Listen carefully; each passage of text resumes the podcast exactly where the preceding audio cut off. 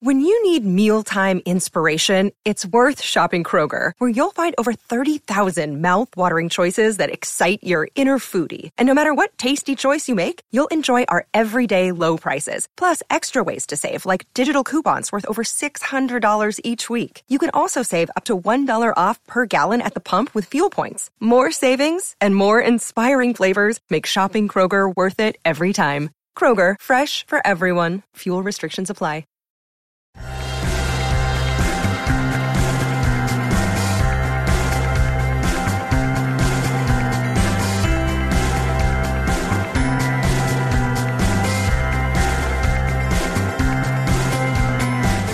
And welcome back to another episode of Beyond the To Do List. I'm Erik Fisher. This is the podcast where I talk to people behind the productivity, not just about being more effective and efficient, but about doing work with purpose. This week, I'm talking with one of my favorite authors again, Donald Miller. He has a new book out called Scary Close, and Scary Close may be his best book yet.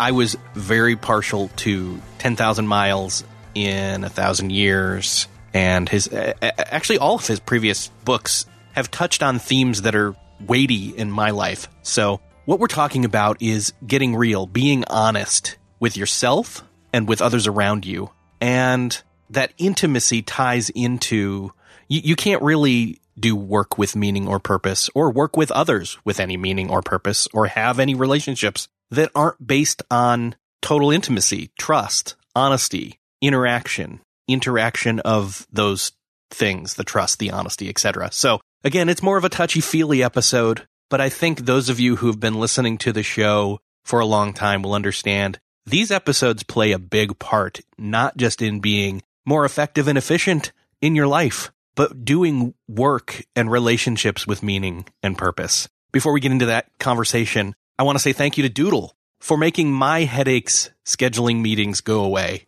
Doodle is an online scheduling tool that makes it easy to schedule a meeting with one or more people. In fact, it makes it easy to schedule meetings with just myself and one other person all the time. It doesn't have to be a large group because what's cool is, is it takes that ping pong back and forth. Hey, does this work for you? No. Does this work for you? No. Does this work for you? No. Out of the equation of setting up a meeting. You can just ask somebody, Hey, do any of these times work for you? And they can check off which ones do. And then imagine that playing out with multiple people. Imagine, if you will, for a second, a handful of people all around a ping pong table, each with a paddle, but there's one ball and it keeps going all around the table.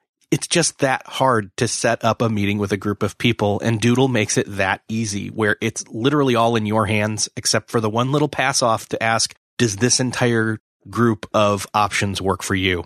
The basic scheduling is free. I use it. 24 million other people use it to save time and schedule not just meetings, but events too. You can get started right away by going to beyondthetodolist.com slash doodle. The basic scheduling is free.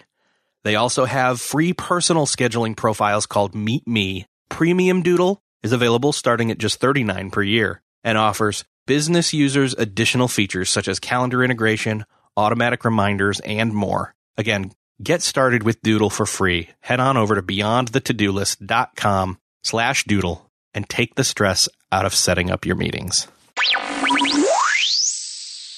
I'm once again privileged to speak with Donald Miller about his new book, which is called Scary Close, and it's out now. So go grab it if you're listening to this, it's uh, coming out in about a week. So welcome back to the show, Don. Yeah, it's great to be back with you. So last time we talked a lot about kind of your superhero origin of getting into writing and the process of working on your first few books. And we talked about stories and even to quote one of the chapters in your new book, the stuff of a meaningful life, which is just awesome. Mm-hmm. Uh, we talked about the storyline, productivity schedule, and landed with focus and finish and you'd already written this book at the time. In fact, I'd seen you speak at a church in Indianapolis a week before we talked. And so I'd heard a lot of new quote unquote material and, uh, was so excited for the new book. I didn't know I was going to have to wait a year, but now that I've read it, Uh, I can't wait to reread it. So let's dive into this thing because a lot of people are going to be like, scary close, intimacy. What does that have to do with a meaningful life or productivity? A lot, uh, here's the thing. A lot of people listen to this show because they want to hear about productivity, but there's a reason the show is called Beyond the To-Do List is because we talk about the stuff that's not just about doing meaningful work is we talk about everything that has to do with what really affects your productivity and relationships are a huge part of that yeah, I don't think we can be really healthy without good relationships. And so, uh, you know, this book is about how I, you know, hit rock bottom in terms of uh, my relationships because I, I broke up with a, a yet another girl that uh, I had pursued and kind of broke her heart and had some friends, you know, sit me down and say, hey, you can't keep doing this. And so got some help at a this really kind of zany therapeutic retreat center, learned a lot about myself and uh, learned about my patterns, my relational patterns and how they were so unhealthy and uh, ended up in a great relationship and, and married her. So to be a writer, you've got to be productive. You got to sit down. You got to do the work. Uh, but at the end of the day, you got to produce something. And so this is this is the book that I produced. Awesome.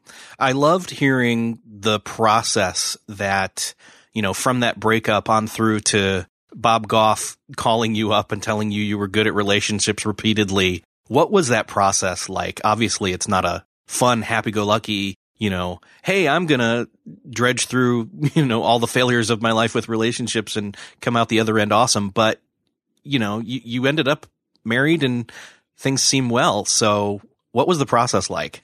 Well, you know, it started out really dark. There's never anything I intended to write a book about. My whole pattern was that, um, you know, it's basically codependency. I would, I would, in my dating life, I would be attracted to, to a gal, and it meant way too much to me. By that I mean, uh, you know, my whole feeling of self-esteem rested on the fact that this girl would accept me or want me, and uh, I would get into those relationships and then immediately start looking over her shoulder at some other girl that I would feel the same about. And that happened over and over and over again in, in a very unhealthy way. And finally broke off a very serious relationship and like I said, friends set me down and said, you can't keep doing this. But I had a, a good friend named Bob Goff, and still do, who uh, called and said, Don, you know, you do need to do some changing, but you're great at relationships. And he just believed in me through the process of me getting help and figuring out my stuff and finally being healthy enough. And I think of our relationships are are critical and, and Bob believing in me was the thing that kind of turned me around.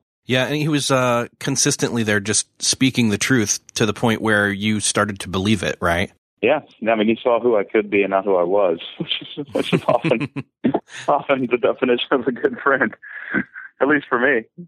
Yeah, uh, it was funny because uh, I think that when uh, our mutual friend Chase Reeves was on the show, he referred to Bob as like Gandalf. Yeah, Bob is kind of um, you know, I always say that if Walt Disney had bastard children, Bob is probably one of them. nice. So, do you think that it was he was seeing something in you that you could be, or was he seeing who you really were through maybe the role that you decided to construct for yourself? Well, I think Bob has this unique ability to see who people can be. And he's right. He's not just blowing smoke. He's right. We do have we're mixed people. We have a good side, we have a bad side, we have mixed motives and these kinds of things. And Bob was, um, you know, able just to see who I, who I could be and believe the best about me. It's one of his really unique characteristics where a lot of us can have this Darwinian mechanism where we're, we're seeing the bad in people, even our friends, in order to make ourselves feel good. Bob just doesn't go there. And it's one of the reasons he's one of the most beloved people on the planet. I mean, people literally flock to just be around this guy mm-hmm. because he sees the best in people. Yeah. Eh, well, and so you started to catch wind or, you know, a glimpse of the vision he saw of you. And so you knew that, you know, you wanted to be that person that he saw in you because, you know, the relationship with Bob had, you know, you trusted him. You knew he was right, even though you didn't want to maybe admit it. So what was it like to work towards becoming that emotionally healthy person who was good at relationships, as he referred to you as? Well, the only reason I, I even started the journey, I mean, the journey is I went to a place called Onsite Workshops. And Onsite Workshops is a therapeutic retreat center that's very unique. They only have about 40 people come at a time. You turn in your cell phone and you don't give anybody your last name and you can't tell anybody what you do for a living. So they, they completely strip you of your identity as you walk into a room full of strangers. And over the week that you're there, you grapple with who you are, you know, what has happened to you in your past that has helped frame you as a person and develop your personality. And you just kind of dismantle everything. And, um, but what was beautiful about the experience is without being able to tell anybody what I do or my last name and no contact with the outside world, you don't have any of your ace cards. You know, Erik, I mean, you would probably walk in going, well, I've got this really successful podcast, but you can't say it. And now you're forced to accept yourself as a human being and hope that other people accept yourself just as, uh, accept you as just a human being. And it's an amazing experience. I would have never thought that much of my identity hinged on the fact that I'm a writer or that I've accomplished a few things. But I got there and I discovered, oh my gosh, it actually does. And I feel almost naked without these things that I've accomplished to say, here's why I matter. And that makes you just grapple with the fact that, that you matter just as a person. Do you think that learning that vulnerability, a lot of people, they, they hear the word vulnerability and they think, you know, the word, they, they almost think the word weakness at the same time without even, it's a knee jerk reaction. But I, I think you probably don't think that. I think you think that vulnerability is maybe stripping away of the barriers. Does that make sense? Yeah. Well, you know, I mean, here's the reality. If we hide who we really are, if we hide our flaws from people, hiding is a weakness. It's not a strength. And so the very act of only projecting your strength and hiding your weakness is an act of weakness. And it means that you're weak that you don't trust people with who you really are. And what's interesting is people sense it. So counterintuitively, when we let people know who we really are, even letting people know our weaknesses that everybody has, they sense it as strength. And I, I kind of thought, you know, being vulnerable was this way to, I don't know, I'm willing to be weak in order to connect with people. That's kind of how I went into it. But what I discovered was the more vulnerable I was, the more of my weakness that I showed people, the more strong they thought I was, and the more kind of attracted they were to that. We, we really are attracted to people who are honest and open about their weaknesses. And so I, I can understand why people would think, you know, vulnerability is a weakness, but it's counterintuitive. That's not the way it's perceived when you actually open up. Still searching for a great candidate for your company? Don't search, just match with Indeed. Indeed is your matching and hiring platform with over 350 million global monthly visitors, according to Indeed data, and a matching engine that helps you find quality candidates fast. Ditch that busy work. Instead, use Indeed for scheduling, screening, and messaging so you can connect with candidates faster. I wish I had Indeed when I was in the hiring process in roles in the past because it is a slow, arduous headache of a process to find the right people or at least it used to be, join more than 3.5 million businesses worldwide that use Indeed to find and hire great talent fast. In fact, in the minute I've been talking to you, 23 hires were made on Indeed, according to Indeed data worldwide. And listeners of the show will get a $75 sponsored job credit to get your jobs more visibility at Indeed.com slash to-do list. Just go to Indeed.com slash to-do list right now and support our show by saying you heard about Indeed on this podcast. Indeed.com slash to-do list. Terms and conditions apply. Need to hire? You need Indeed. So really the, the word vulnerability is you use it as really just honesty and there's strength in honesty. It's just honesty. Yeah. It's just telling the truth.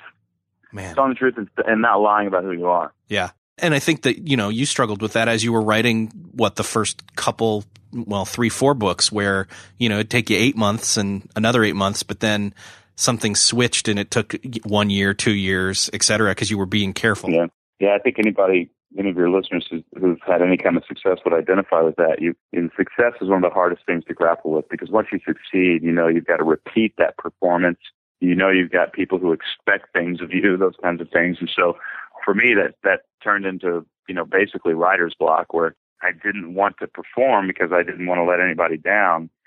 You know, I, I wrote a book and nobody read it, and then I wrote another book and a bunch of people read it, and then suddenly I found it very hard to write books because I had to repeat that performance. And I have this friend, Bill, who's a psychologist, and he kind of set me down and said, Don, I, I think I know what's going on in your writer's block. I think you're being way too careful. And one of the reasons that we love your writing from the beginning, you were just never careful you told us what you felt and thought about everything, and you didn't care who you know read it or who judged you. And I had to kind of go back to that in my career and say, okay, well, I need to pretend I'm not famous or nobody knows who I am, and and I need to write like I did when when uh, that was true.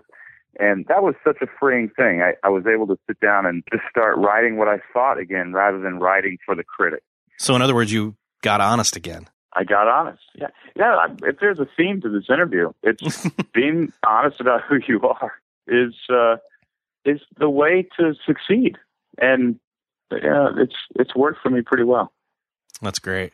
So after your your time Onsite, what were some of the maybe the next steps between uh, that process of of what you learned in the process and, and wrote about in this book? I know that uh, after Onsite, you met with you continued to meet with uh, a counselor, and I think at some point you sat down and there were the two chairs. Can you talk about that? Well, I mean, Onsite is a really unique place in the sense that they don't do sort of one-on-one counseling. You don't sit and talk to a therapist for very long. Instead, you kind of say, "Well, I'm sort of struggling with uh, my relationship with my wife," and they literally like march you out of the room and you got a horse around a, a field for an hour. and they they kind of they talk to you while you're walking a horse around, and they, and they just pull stuff out of you that's unbelievable. I, I could tell the story about the two chairs, but, but it's too hard to tell. I, I don't know how to go into it, but uh, you know, it's in the book. I'm sorry, I'm, I'm not very good at answering that question. That's all right. Um, at what point did you did you already know uh, Betsy? When did you meet? You met prior to you know the crash and burn of this previous relationship, or was it after? Well, we met about four or five years before we started dating, but she sensed that in fact, we just talked about this last night. She sensed that something wasn't right with me, that I wasn't healthy enough to actually be in a healthy relationship. And she's she's a really healthy gal. I mean, she you know she's one from a family of seven, and it's a very very uh, healthy family. And so she knew that I kind of liked her. There was some flirting going on, but she just said, you know, this guy needs some help. He needs to get his stuff figured out, and she just wasn't into it and it wasn't until after Onsite and I started seeing a counselor that I, I ran into her again. And I knew, okay, I've always liked this girl, but she's never wanted anything to do with me. But since I got some help, I thought, you know, I, I probably would do great at this relationship and really pursued her. In fact, she was seeing somebody and gave her 30 days. I said, if you can break up with them and within 30 days, I'll give you a call in 30 days and, and see if you're, you know, want to go out. And she did. She broke up with them and we started dating, and uh, yeah, it's just the best thing that's ever happened to me. She's quite amazing. Well, and and that's the thing is not only did the process of the turnaround of you know getting honest start with the previous relationship, but it didn't stop when you guys got married or even the process through that, right? No, I well, I mean, you know, honestly, almost every relationship that I've been in before Betsy, the girl was worse off because she was dating me than she was without me. And Betsy was was the first person that I dated who she was just a better person because she dated me. And for me, that was the sign that I'd gotten healthy, that I was now good for somebody rather than bad for them. And still going into marriage, even, you know, there's things that I've had to work through, but I don't know very many people who have a better marriage than we do. It's, it's drama free and affirming of each other, and, and we're incredibly productive as a couple. Uh, so, all that to say that the, the therapy and the things that I learned about myself and, and relationships, it works. And not just to even say that the book is just about marriage. You go on to talk about close relationships with friends and community and, and even your business and the grow. It's about, yeah, it's about intimacy. It. Yeah. Yeah. It's about intimacy. It's about just being close to people, letting people know who you really are and building a life that is fulfilling rather than, um, having to act all the time like you're somebody, act like, act in order to get people to like you that got really tiring for me. I, I wanted to, to really connect with folks. And so even in building my company, you know, our core value, we have several core values, but the, the top one is it's this. This company exists to make the dreams of our families come true. And we do this by serving our clients with excellence. So the very core value of our company is all about the team. It's all about the quote unquote employees who show up at the office every day this company exists to give everybody in this office a great place to work where they like walking through the door. And we talk about that almost every day that that's why we exist. We exist to do this. So, you know, I I went from being an isolated writer to being a a guy who works on a team and has a great marriage and basically wakes up every morning and enjoys my life. And it's all about figuring out your relationships. We think the money and being productive and accomplishing our goal is going to make us happy. You know, it's not. If your if your relationships are out of whack, everything is out of whack. Yeah, I think somewhere in the book you say something along the lines of, "Would you rather have the things that you think will make people love you, or would you rather have the love?" it's true. I'd rather have the love. Yeah. I mean, that's a, that's the thing is like, isn't it more efficient and more effective to just go straight for the honesty and get the thing that we're really after versus try to go yeah. around it the other way and, and leverage. Or pretend we don't want it. Yeah. pretend we don't care. Uh, we, actually, we absolutely care. It's so crazy. I mean, that, that for me was really one of the central messages of the book.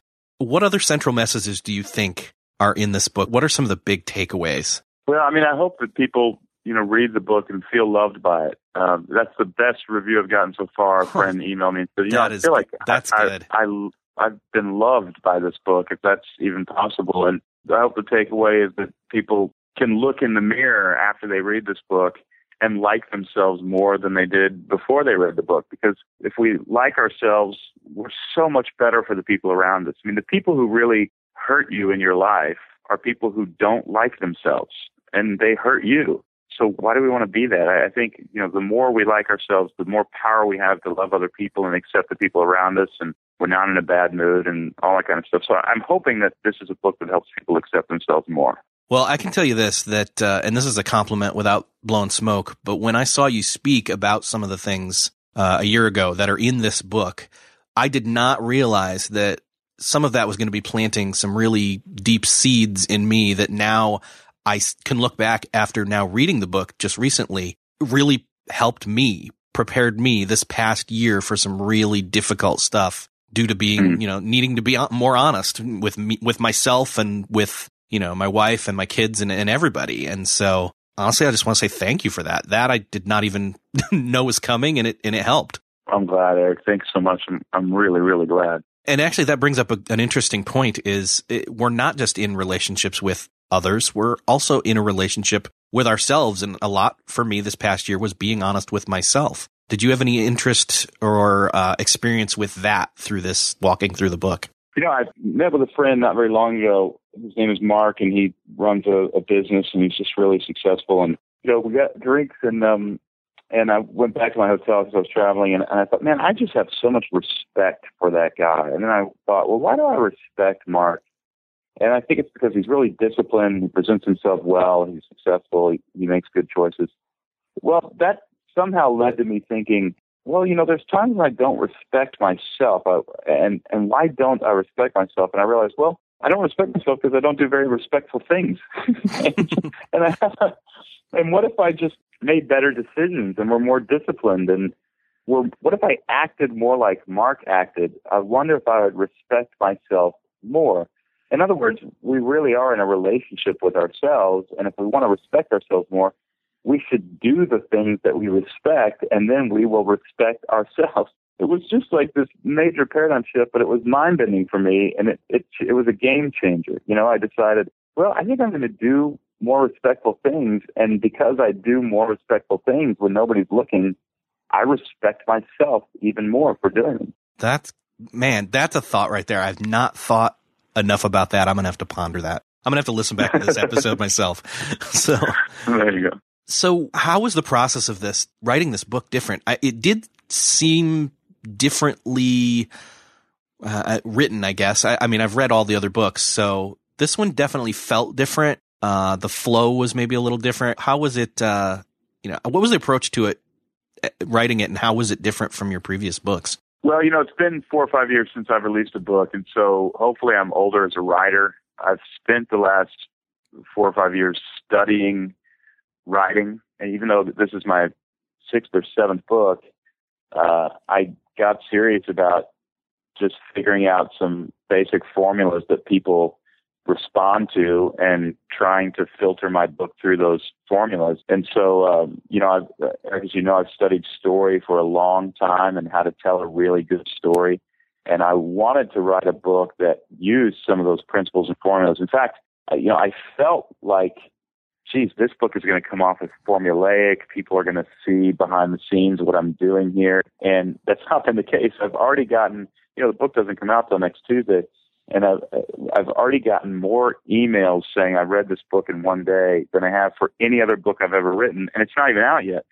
so I, I think what that means is if, if we study our craft and listen to the people who've gone before us, who've figured things out, and you know submit to their advice and hone our craft, it, you know, it works. We we can get much better at what we do, and and so I'm I'm hoping that's the case with this book. But yeah, I, definitely use some storytelling principles and formulas in this book in order to help the reader engage the content. Well, I can you can count me on the list of people that read it in one day, so it, it, worked.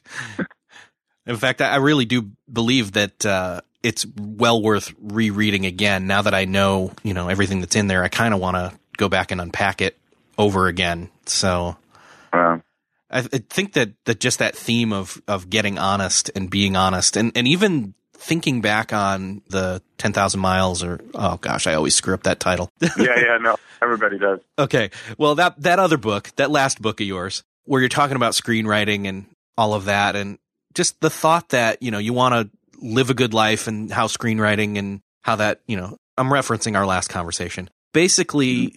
this whole getting honest thing is putting the context of having a good life more in line with actual attainability because, you know, not only are you, I mean, if a character in a movie, okay, they got to want something, but if they're not honest with themselves, then they're wanting something that's going to, when, even if they get it, they won't be happy with it. Sidestepping for a little bit, I know that one of the ways that modern people on the internet do their posing or their acting is through social media. I feel like you've got a unique perspective on that, or at least a, a somewhat healthier perspective on that you know, how can you be honest online without, you know, putting all the negative and all the super scripted positive out there? I love the phrase super scripted positive. I may, uh, I may steal that from you. Harry. Feel free. Feel free. Um, well, I think there's a danger to leading people to believe our life is more interesting than it is, and um, that is in when we finally interact with them in person, we have to keep up that image, and that means we're hiding and we're pretending to be somebody that we're not, and um, that means we're not letting people really know us. And the thing about not letting people know who you really are is your soul begins to atrophy. You know, telling the truth makes you strong. Letting people really know who you are and accept you as you are or reject you as you are makes you a stronger person because you're deeply connecting with others. It's just like eating better food.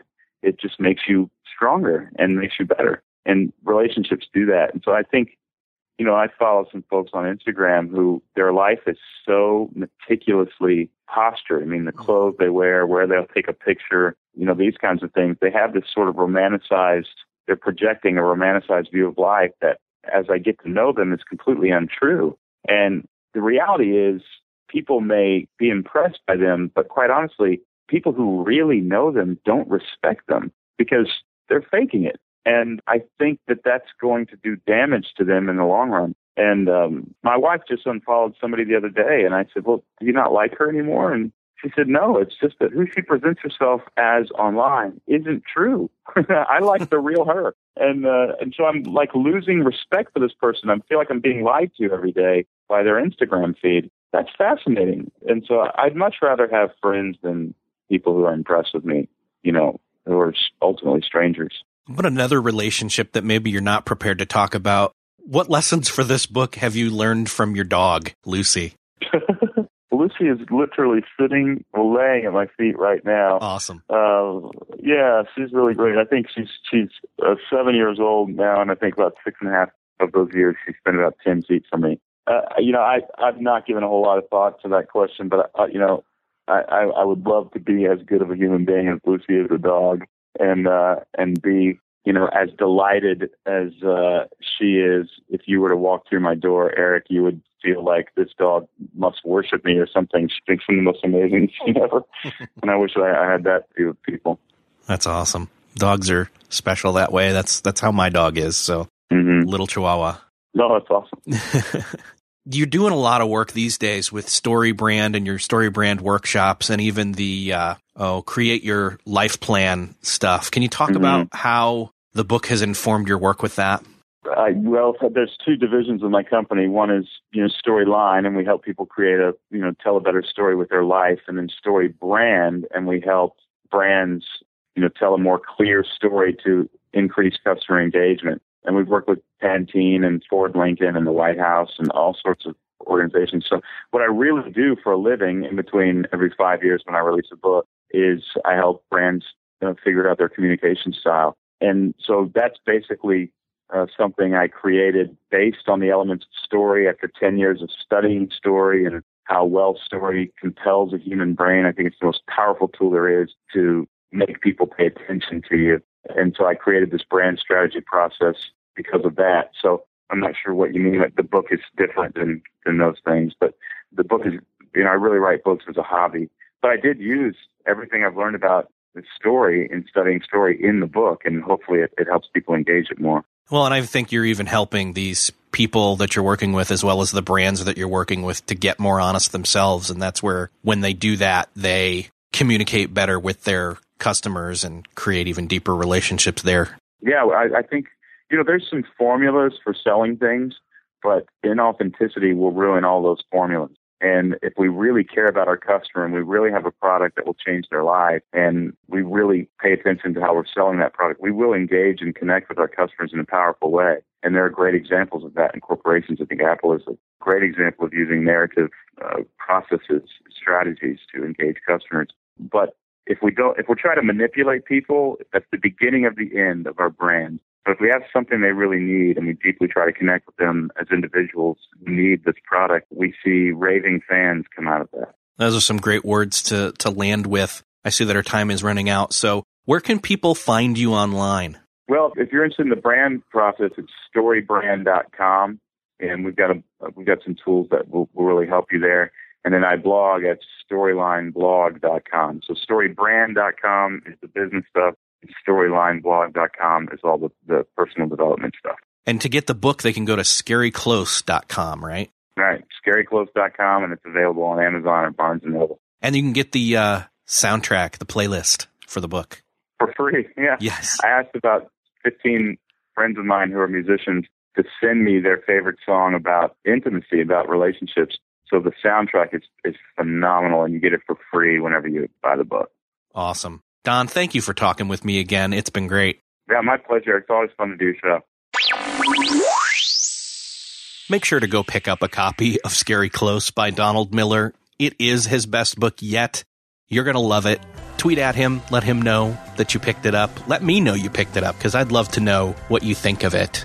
And again, take the stress out of your meetings and your scheduling of your events by going over to beyondthetodolist.com slash doodle to try Doodle for free and get started using their scheduling tool to make scheduling your meetings less painful.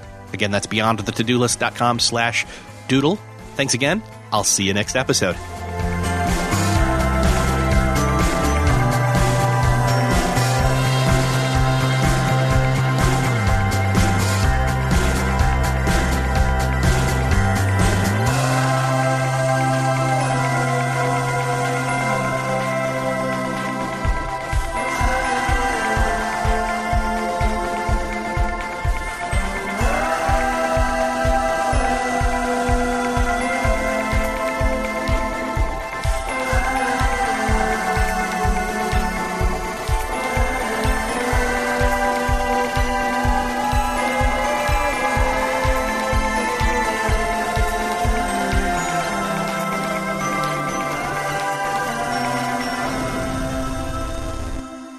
Beyond the To-Do List is a proud member of the Noodle Mix Network. Find more of our award-winning and award-nominated podcasts to make you think, laugh, and succeed at noodle.mx. Learn how to podcast. Theorize over the TV shows Once Upon a Time, Once Upon a Time in Wonderland, and Under the Dome. Laugh with our clean comedy, delve into science fiction and philosophy, learn critical thinking from movie reviews, and more at noodle.mx.